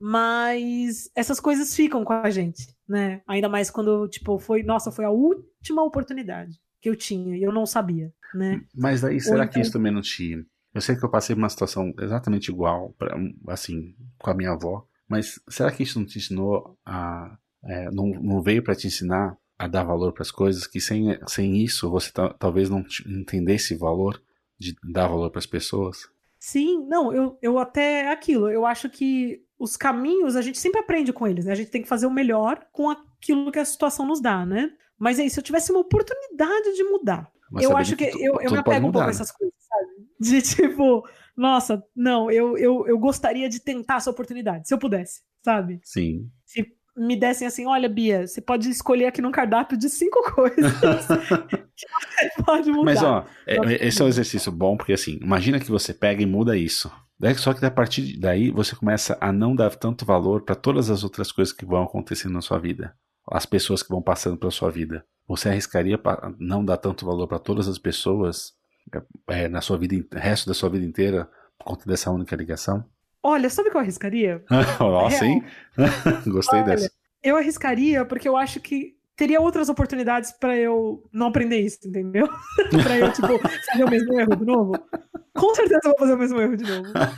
Mas aí talvez você Tipo- quisesse mudar de novo esse mesmo, essa mesma sequência. Exato, aí eu ia virar, ia ser um ciclo, entendeu? De sempre querer mudar, porque eu acho que a gente sempre vive essa coisa de olhar pra trás e falar, putz, ou então, é, tem uma outra coisa que aconteceu na minha vida, assim, eu tinha um amigo virtual, Sim. né? E a gente conversava muito, a gente era super amigo, só que eu nunca, eu era muito tímida, né? Isso eu tinha uns 13, 14 anos, eu acho. Pré-adolescente, assim, eu era aquele nível de tímida que não conseguia olhar as pessoas no olho, às vezes, sabe? Sim, sim. Só que eu gostava muito de conversar na internet, né? E, e eu jogava Neopets, Neopets, que inclusive é um dos jogos que eu admiro muito, assim, ele é, ele é super underrated, assim, sabe? Tipo, porque ele tem muita coisa pra ensinar em questão de game design. É, mas então eu tinha esse amigo virtual e eu conversava muito com ele, e ele foi num evento que eu fui e eu vi ele de longe. Só que eu não tive coragem de falar com ele. E ele tava meio distraído, né, tal. E eu não falei com ele, eu cheguei em casa aquele dia, ele falou, putz, não acredito que você me viu, porque você não falou comigo. Eu falei, não, da próxima vez eu vou ter coragem, né, tal. Continuamos conversando. Pra encurtar a história, um- um- depois ele sumiu, nunca mais consegui falar com ele. Aí passou, acho que um ano. Eu fui num evento e o pessoal falou que ia fazer um minuto de silêncio pra um menino que tinha suicidado. E aí eu percebi que era aquele meu amigo virtual. E aí eu fui falar, tipo, com as pessoas que tinham feito um minuto de silêncio, né, etc. E eu descobri que era ele mesmo. E claro que eu não quero colocar, "Ai, se eu tivesse falado com ele, Sim, sim, é, sim. teria mudado, né, o, o que aconteceu, etc e tal. Mas eu fiquei pensando, tipo, poxa, que, por que, que eu não peguei aquela oportunidade, né, de conhecê-lo, de falar com ele, sabe? E por mais que eu acho que isso pudesse mudar coisas no futuro, sabe? Aquela coisa bem efeito, efeito borboleta, sabe? Eu, eu acho que eu pegaria para mudar essas pequenas coisas. Eu acho que eu arriscaria. Porque eu acho que aquilo, a, os, os novos caminhos que se abrissem, eu também ia pegar e fazer o melhor deles, né? Sim. Tentar o melhor com eles. Eu tô num desses momentos, por exemplo, na minha vida, que eu tô num momento de várias encruzilhadas, assim, né? Eu posso continuar essa vida acadêmica, né? Se eu conseguir as oportunidades que eu tô esperando, vamos jogar aqui pro, pro destino, né? Agora que tá no momento de esperar. É, eu posso tentar empreender uma coisa nova, posso começar uma vida num, num país diferente, posso voltar para meu país, assim, tipo, muitos caminhos abertos, né? E às vezes eu tenho esses momentos de ansiedade de pensar, nossa, o que que eu vou fazer? Mas aí é nesses momentos que eu tento olhar e parar para todos os, os, outros momentos que eu senti a mesma coisa, sabe? Sim. E pensar que, nossa, eu nem imaginava que eu ia fazer o que eu tô fazendo hoje. E foi exatamente por meio que pegando as, as coisas, conversando com gente, dando sim para umas coisas que às vezes eu sentia que devia ser não, que eu cheguei onde eu tô. Então eu imagino que o meu futuro vai ser um pouco isso. É de, de ir nessa coisa meio zigue-zagues. mas eu acho que quando a gente tenta realmente fazer o melhor com a situação que não nos dada, né? Porque, sério, eu já tive uma época na minha vida que eu e minha mãe a gente sempre briga, a gente era tão pobre que a gente comia só sardinha, sabe? Eu acho que depois que. Do, onde a gente tá agora, sabe? O quão confortável a gente tá agora. É, Parece magia. Não né? tem. É, não, não tem meio que medo, sabe? De tipo, vai dar errado. Porque a gente sabe que a gente consegue fazer o melhor, Sim. mesmo numa situação muito, muito tensa. Consegue é. reverter, né? É, então eu, eu, eu já não tenho mais tanto medo, sabe? Então é ótimo para a minha última pergunta, assim, do podcast em si. É bom ser você? Nossa, eita.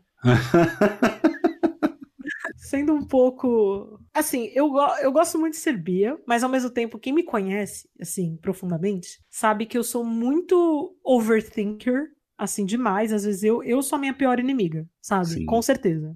É... Nossa, com certeza isso. Eu, eu, meu nome, né? É, Beatriz significa aquela que faz os outros felizes, né?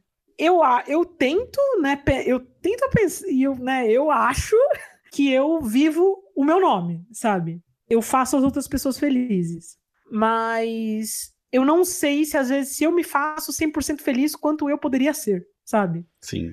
É, eu acho que a gente sempre é muito. O, nós, algumas pessoas não são tão inimigas delas mesmas, né? Mas eu acho que com certeza todas as grandes batalhas que eu brigo, seja da autoestima, disso de não acreditar em mim, às vezes, de ficar muito ansiosa, de ficar achando minhoca na cabeça, porque, né, que nem eu, eu brinquei lá do, do, do eletroencefalograma, né, que ficou mostrando as minhas ondas mentais loucas, super agitadas. Eu sou assim o tempo inteiro, às vezes, e isso às vezes é bem ruim, né? Sim. De você ficar, tipo, tão agitado e louco que você não consegue. Eu, eu penso que se eu fosse focada em algo, nossa, às vezes eu olho uma galera ganhando dinheiro com umas coisas que eu falo, gente, eu podia fazer isso, né? Nossa, aí, todo dia. Eu penso isso todos os dias.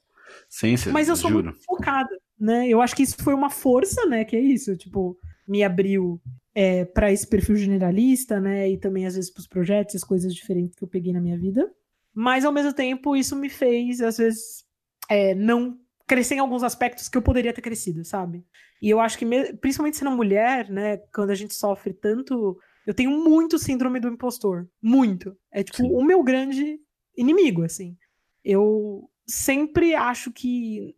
O que, que eu tô fazendo aqui? Por exemplo, eu dei o TED, né, ano passado, o TED Blumenau. Sim. E eu ficava o tempo inteiro falando, meu, que doideira essa galera me ouvindo. Pra quê? Né? Por que, que eles estão fazendo isso? Eles não sabem que eu não sou nada, né? eu falo, nossa, que loucura, né? Que doideira essa galera. Né? Tem, eu, eu, ou então, quando eu vou lidar com um cliente que é, vamos dizer assim, um C-level, né? Um presidente, um diretor de alguma coisa, ou alguém que tem muita experiência, ou alguém que eu admiro, e aquela pessoa me escuta, eu falo, nossa, eu engano muito bem, velho.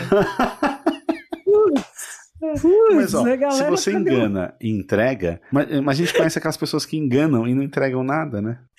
É, e olha que a gente conhece Nossa. muita gente assim, né?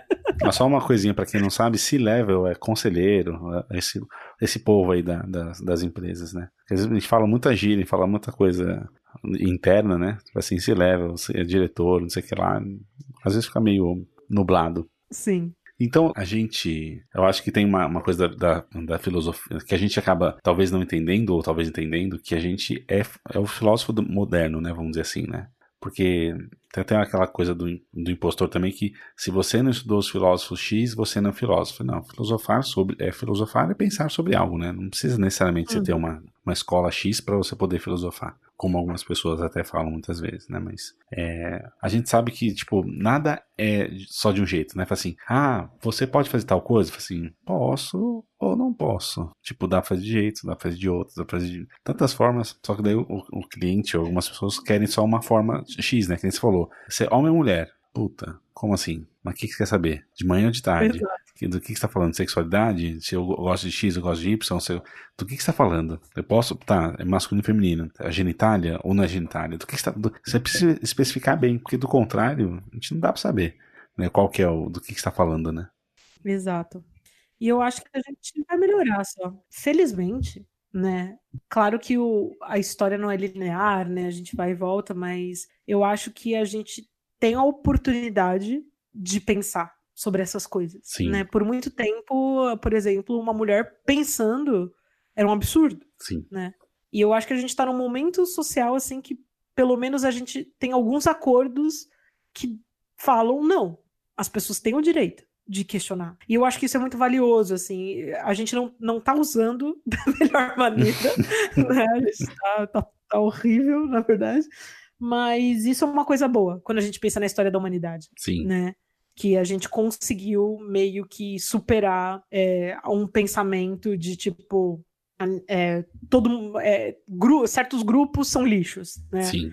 Eles não merecem nada. A gente, hoje a gente tem declarações de direitos humanos, etc. Eles, eles às vezes não são é, enforçados, né? Tipo, utilizados da maneira que devem, né? Ou então a gente tem outros tipos de opressão mais soft, vamos dizer, que, que você não percebe que está acontecendo. Mas eu acho que o fato da gente ter um, esses acordos universais de tipo, todo mundo tem direito, alguns direitos pelo menos, isso é muito importante. Você é uma, uma linda. Bom, linda nos aspectos não necessariamente. É... Esqueci agora. Nossa, esqueci a palavra. Físicos. físicos, né? Físicos. Mas também físicos. Mas também físicos. Eu falo, eu falo muito pra minha esposa, você é linda. Ela fala assim: ah, para de falar que eu sou bonita. Eu falo assim, mas não é, não é. Não tô falando de beleza. Tô falando de tanta coisa, só que a palavra mais que mais que engloba às vezes isso é, é linda. E não, né? Então, se a gente pegar só na, na, estética, né, que eu queria falar, a estética fala assim, ah, na estética, beleza, tá bom. Eu tenho pessoas que são, teoricamente, é, esteticamente, por uma grande maioria das pessoas, feia, só que para um outro grupo é linda. Então, estética é tão, tão complexo, né? Então, mas eu queria saber uma coisa. É, quem, eu queria que você me falasse duas, três pessoas que foram seus principais mentores. Você falou da sua mãe, já do, no episódio, e você falou do, do Lula, Lula Hatfari. Você tem mais. Esses são, são seus mentores, mentoras? Ou você tem mais. Esses não foram seus mentores, mentoras, foram, tem outras pessoas? Olha, eu tenho um nome super forte na minha vida, vamos dizer assim, na minha história recente, né? Que você conhece muito bem. Uma amiga nossa, que é a Karine Uehara, né? A Karine, ela. Eu lembro que quando eu tava nessa coisa de fazer freela, né? De, de trabalhar por projetos, acontece uma coisa que é você. Falta referência, às vezes, né? Sim. Alguém que você olhe. E isso é uma coisa legal de Depende do lugar, né? Mas assim, é legal quando você tem uma liderança, né? De Sim. você ter alguém que você almeja ser como aquela pessoa, ou aquela pessoa te inspira, né? Ela tem coisas que você não tem e você se esforça para ser como ela, né? E nessa vida de, de freelancer, às vezes você não tem isso, né? Sim. Você trabalha para projeto, projeto, você sai e não vê mais. E quando eu me conectei com a Karine, quando eu me conectei com a Spring Point, um dos motivos realmente que me fez ficar assim e era porque eu queria muito me conectar com ela e ser mais como ela, sabe? Ela me ensinou tanto, tipo, eu acho que não só questão de como trabalhar, sabe? Porque ela, o jeito que ela lida com, com os clientes, ela me ensinou muito. o jeito de como lidar com crise, né? A gente sempre brinca de um projeto que deu super errado, super errado. É, e na época eu fiquei mega desesperada, assim, porque eu não entendi nada que tinha acontecido, por que, que tinha dado tão errado. E ela que foi lá, tipo, falou: não, calma, vamos repensar, vamos fazer de novo. O jeito que ela lidava com as outras pessoas, assim, mesmo quando tinha tensão, sabe? É, o jeito que o cuidado que ela tem com detalhes, porque eu, eu sou uma pessoa isso, muito bagunceira, né? Eu, a minha. É, eu realmente sou. Eu trabalho muito no caos, assim, né? O caos me faz produzir. E a K, ela me ensinou como organizar esse caos muitas vezes e, prestar atenção em alguns detalhes, sabe? Sim. Que eu não prestava atenção. E além de, tipo, do jeito anfitrião que ela tem e o amor e, e, e alguns ensinamentos, por exemplo, que ela falava, tipo, Bia, meu, a rede se autorregula, sabe? Quanta sabedoria tem nisso, meu. eu brinco, às vezes parece que ela tem, tipo, ela viveu 10 mil vidas já, sabe? Sim. Porque ela tem uma sabedoria, assim, milenar, né? Então, com certeza, ela é uma das pessoas, assim, eu considero ela, tipo, uma dessas minhas. Eu acho que a ideia de mentor, né? Vamos dizer assim, o arquétipo mentor, nem é o melhor, sabe? Eu acho que um arquétipo de uma Sabe como a gente tinha das bruxas da floresta, que as uhum. pessoas iam procurar para para sabedoria e ela cuidava de todo mundo e curava as pessoas. Sim, sim. Eu, eu vejo esse o arquétipo, vamos dizer, tanto o Lully quanto a minha mãe, sabe? É meio que esse o arquétipo que eu vejo que eles tiveram na minha vida, assim. E esse é o arquétipo que eu mais que eu mais quero, né? Então ela foi essa minha bruxona, assim, sabe? Que que me inspirou e que me fez me tornar essa profissional melhor. Assim, eu sinto que esses três, quatro, quatro anos já, né? Acho Sim. que mais de quatro anos quase. 2016. que a gente que é que a gente se conhece. Eu sou, eu me tornei infinitamente uma pessoa melhor, nem profissional assim, só pessoa mesmo, né? Então eu acho que ver essa mulher poderosíssima, sabe, que foi lá, deu tapa-cara para criar um modelo né, diferente, junto com a Júlia, claro que também é outra pessoa que me inspira tanto, mas eu acho que a K, assim, ela, eu consigo é, pinpoint ela, sabe? Colocar ela no meu mapa, assim, de pessoas na minha vida que me influenciaram tipo, muito, né? Então, ela é da minha história mais recente, né? E eu acho que eu tenho. Hum, não dizer assim, ah, os nomes específicos, né? Porque aí um briga com o outro também, que eu conheço. Mas eu acho que eu tenho alguns amigos que eles vê eles é, enfrentarem uma sociedade homofóbica, sabe? É, saírem do armário e, e conseguirem ser quem eles são, sabe? Eles me inspiraram muito, assim. Eles vão ouvir, eles vão saber de quem que eu tô falando. que eu tô falando deles. Mas é porque força, eu acho que né? esse tipo de coisa que, que realmente, mais do que um professor, um, um, um profissional ou alguém assim, eu acho que esse tipo de coisa que realmente me fez olhar e falar, tipo, que é como a gente tem que ter coragem para ser quem a gente quer ser, sabe? Total. Eu acho que grande parte da população LGBT passa por isso em algum momento, sabe? E isso me inspira muito, muito, muito, muito. São os outros bruxões. Tem uma, uma amiga que fala assim, né? Ah, não, mas por que. Ela vai, ela vai saber quem que é também. Assim, ah, por que, que meu, meu. Eu vou falar uma coisa que não tem problema, o pai dela não vai ouvir isso, mas.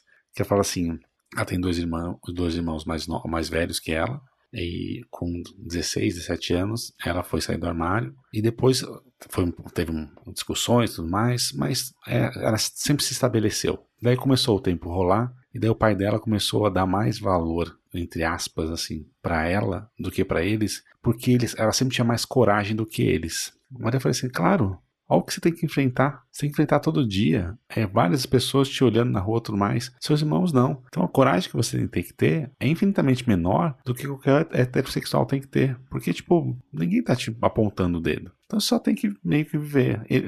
A gente só tem que viver. Você tem que enfrentar todos os dias uma coisa. Então, é, até uma, aquela coisa de uma, de uma música que depois eu vou tentar colocar na, na descrição, que fala, né? Acho que é do John, Johnny Cash, que fala: vou dar nome do meu filho de Sul, que é o nome de menina, mas que ele vai ter que enfrentar todo dia tanta coisa que vai ficar mais forte. Então, de uma certa maneira, a sociedade fazendo isso, que é ruim, é bom porque essas pessoas ficam mais fortes. E por elas serem mais fortes, elas têm mais, mais capacidade de enfrentar uma coisa que a sociedade mesmo está impondo para ela. Então, tem uma, uma, uma coisa estranha, eu acho, nesse processo, que é ruim, mas é bom. É, é bom é bom por ser ruim. É esquisito, é ruim, é falar isso, parece que é uma. Estou incentivando a ser ruim, não é. é mas. Sofra.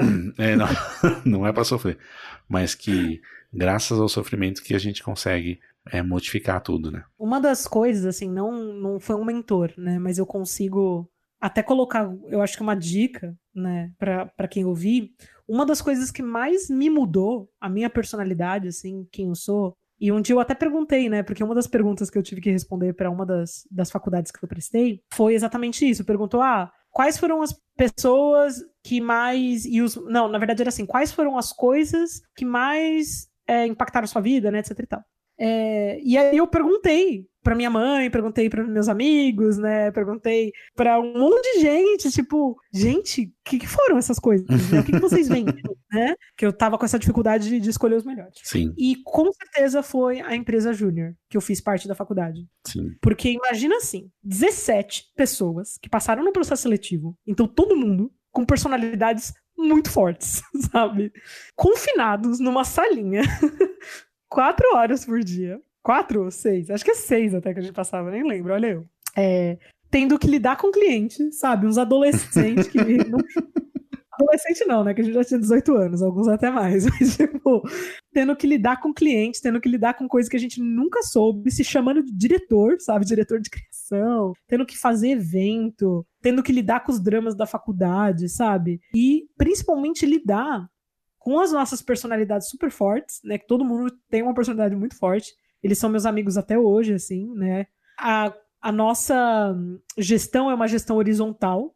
Então, todas as decisões que a gente tinha que fazer era por consenso. Sim. Então, às vezes, a gente entrava nessas discussões eternas, de horas. Horas e horas. Imagina uma menina tímida.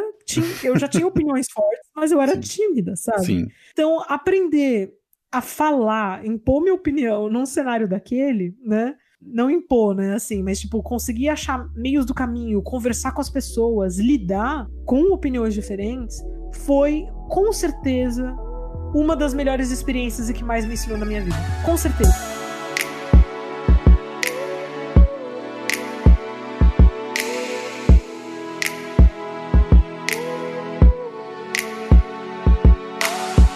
Respondeu a, talvez só a primeira resposta da próxima pergunta, que era me dar informação para como ampliar meu repertório. Então, quais são as indicações que você dá para é, eu ampliar meu repertório e também as pessoas que estão ouvindo poderem ampliar? Uma delas foi essa. Acho que é, participar de uma empresa, júnior pode ser uma boa coisa para quem está estudando. Sim, para quem está estudando, eu acho que eu realmente, assim, eu tenho um pouco de. Eu acho uma pena, sabe? Quem não participa da empresa júnior quando a faculdade oferece essa oportunidade, sabe? Eu sei que muita gente não consegue porque trabalha, etc. Mas se você tem a oportunidade, pode ser empresa júnior, às vezes atlética também oferece oportunidades legais, assim. Mas participar dessas organizações, às vezes te dá uma noção, um jeito de gestão, um jeito de lidar com pessoas, que às vezes você apanha muito no mercado de trabalho. Eu vi com alguns amigos meus, sabe, que não fizeram a júnior. Tanto que hoje o pessoal da júnior tá todo mundo, tipo, bem, sabe? A gente sempre brinca isso, falou, mas também também depois do que a gente sobreviveu aqui entre a gente. é, todo mundo bem contratado, sabe? Todo mundo é gênio do processo seletivo, porque a gente já fez o nosso próprio processo seletivo, sabe? Sim. Então, a gente já sabe como lidar nos processos. Eu acho que isso, assim, para quem é estudante, participar dessas organizações e esporte também é super legal, quem tem oportunidade. E que mais para ampliar o repertório? Tipo, livros, livros, experiências, filmes, o que for. Não precisa ser tantos, pode ser só alguns. é, uma coisa que eu quero fazer e quero fazer cada vez mais, eu acho que uma coisa que me ajuda muito é tentar sair, sempre que dá. Até nessas coisas de graça esquisita que eu falei, que, né, que eu sou a rainha do de graça. é, mesmo uma coisa que você olha e você fala assim, meu, X. Ou então, quando você tá com preconceito com alguma coisa, ou você tem uma opinião muito forte sobre algo, ir lá e tentar ver o outro lado né? Então, por exemplo, quando você fala, ah, é porque tal religião X, eles são tudo assim. Meu, vai um dia lá, não vai doer, não vai te fazer mal, sabe? Vai lá. Ou então, por exemplo, ah, tal político X, né? Eu sei que você também faz bastante isso, né, Rubens? Tipo, faço. Meu, assiste o cara, fala com o cara, tenta ver o outro lado, por mais que você não concorde, porque alguma coisa você vai aprender com isso. Eu acho que a gente sair da nossa bolha, né, é muito importante. Eu sei que eu tenho que fazer isso ainda mais. Eu acho que isso amplia o nosso repertório, porque isso faz a gente dar uns saltos cognitivos, assim, quando você tem esse contato, né? Sim. Vai ser um, parece também papo de clichê e um pouco privilegiado, mas eu acho que viajar. Meu, mesmo que for viajar assim, São Paulo, parece besta, mas assim, eu moro no Jabaquara, lá em São Paulo, né? E do Jabaquara pra Pinheiros às vezes é uma viagem. Ou ir pra outra parte da cidade. É, mas se, né? se você estivesse na cidade interior, a essa distância você pode chegar em outra cidade. Dependendo do. Quando eu tava morando lá na Holanda, você chegava em outro país. Aí, viu? Então, eu acho que mas eu gosto muito de viajar, né? E aí, por exemplo, recentemente, você, eu gosto, eu, eu pelo menos eu sou uma pessoa que eu, eu abraço muito perrengue, né? Eu não ligo de passar perrengue. então, por exemplo, é, eu, fui, eu fui dar um, um, workshop na Alemanha, né? Lá em Berlim. E aí eu voltei vim aqui direto para os Estados Unidos e eu fui pela Iceland Air. E aí, uma dica, né, até para as pessoas: se você faz uma, uma, uma ponte, né, uma parada na Islândia, você pode, pela Iceland Air, ficar mais uns dias. Eles deixam você de graça ficar uns dias na Islândia, né? Eu consegui mais do que isso, porque meu voo atrasou, então eles me deram até uh, o hotel. Mas eu acho que qualquer oportunidadezinha assim de viajar, eu acho massa. A gente tem muita coisa no Brasil, muita coisa perto. Muitas cidades do interior, sabe? De São Paulo mesmo, às vezes, que a passagem é barata, o que você consegue fazer um bate-volta e que às vezes a gente não faz, sabe? Ou então mesmo dentro da nossa própria cidade, né? Não importa onde você mora. Eu acho muito, muito legal. É, então isso é o que mais aumenta repertório, que nem eu falei documentário. É, eu sei que a Netflix hoje, né, transformou a gente assim, a gente não, não vai mais ser rato de internet de buscar, né, os torrents para baixar, etc. Mas tem muita coisa boa na Netflix. É, recentemente eu assisti tanto a série é, Explained quanto o documentário A Fábrica Americana, é, One Child Nation, né? É, tem, tem, o document, tem documentários de todos os tipos na Netflix que eu gosto muito e eles estão sempre atualizando, então eu deixo rodando, né, de podcast, né, além do repertório. Eu acho que eu gosto muito do Naruhodô, né? Uhum. E eu, eu sou eu gosto muito quando tem cientista, né, fazendo divulgação cientista. Defendam a ciência brasileira. Então eu acho que tudo que for científico é bom a gente de alguma maneira tá tentando se aproximar. Sim. Ai, Bia, eu não consigo ler aquelas revistas cientistas. Elas são muito chatas, revistas científicas, né? É, elas têm uma linguagem muito chata, eu não consigo. Então, tem podcast, tem Twitter, tem página no Facebook. Vai lá, coragem, confia. Vai atrás né? de divulgadores científicos, né? Exato. Nem que for super interessante, sabe? Eu acho que tem que olhar a coisa científica, que é onde realmente tá saindo as verdadeiras novidades, sabe? Sim. E é isso. Ah, e última dica, meu repertório, que, que onde boa parte do, dos meus conhecimentos vem, na verdade, é de videogame. Que eu até brinco assim, ah, Bia, mas qual videogame? Todos. Eu jogo tudo. Eu gosto de jogar tudo. Eu jogo no meu Playstation, eu jogo no meu celular, eu jogo jogo de tabuleiro, eu jogo jogo de RPG, eu jogo jogo online. Eu gosto de jogar videogame, porque eu acho que videogame também ensina muita coisa pra gente e realmente é uma mídia, por ela ser interativa, você consegue viver narrativas de uma maneira muito mais rica, sabe? Sim. É que muitas vezes a gente, a gente, olha o videogame só como mídia e não esquece que ele é um meio também, né? É um meio de comunicação que você, é todo diferente de você estruturar, pensar, fazer a narrativa, porque a narrativa não é linear. Ela não vai começar e terminar, porque você não sabe onde que o usuário vai.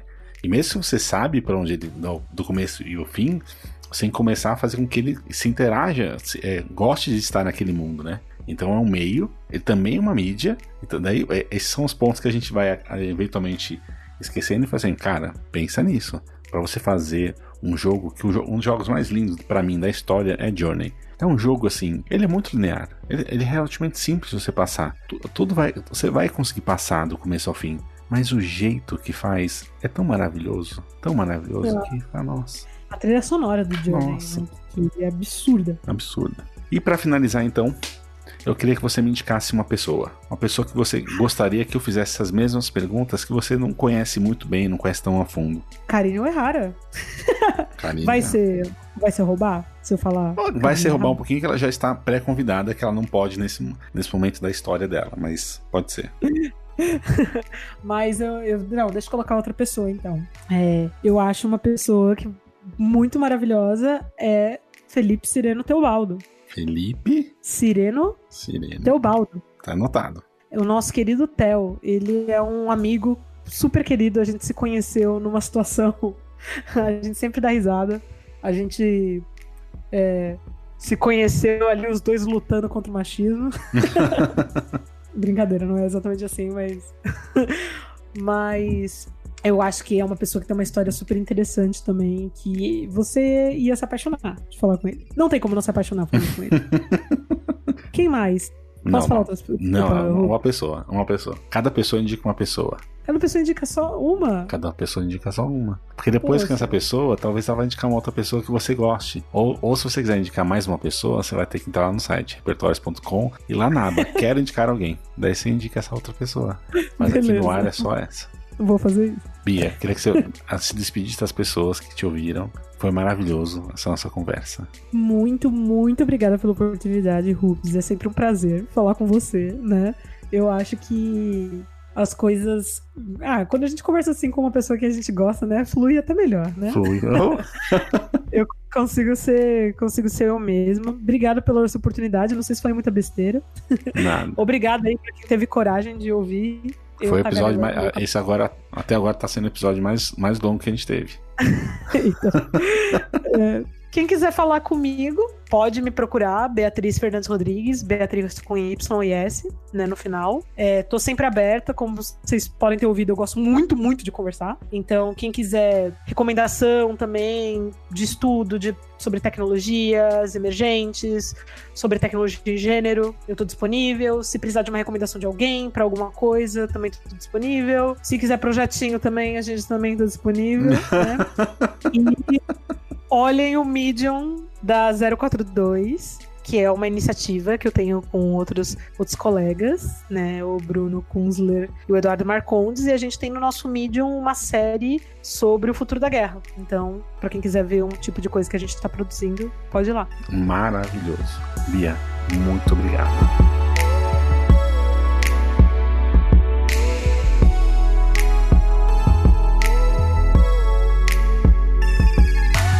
Para finalizar, só quero te lembrar de uma coisa. Todos os conteúdos que falamos durante o episódio tem link lá no post. É só acessar repertórios.com. E aproveita que está lá e me conte o que achou do episódio, o que passou pela sua cabeça enquanto você ouvia. Mas se quiser mandar uma mensagem mais privada, mande um e-mail para ampliar.repertórios.com. Você também pode indicar alguém para eu conversar. É só entrar lá no site e ir na aba Quero indicar alguém. Até o próximo episódio.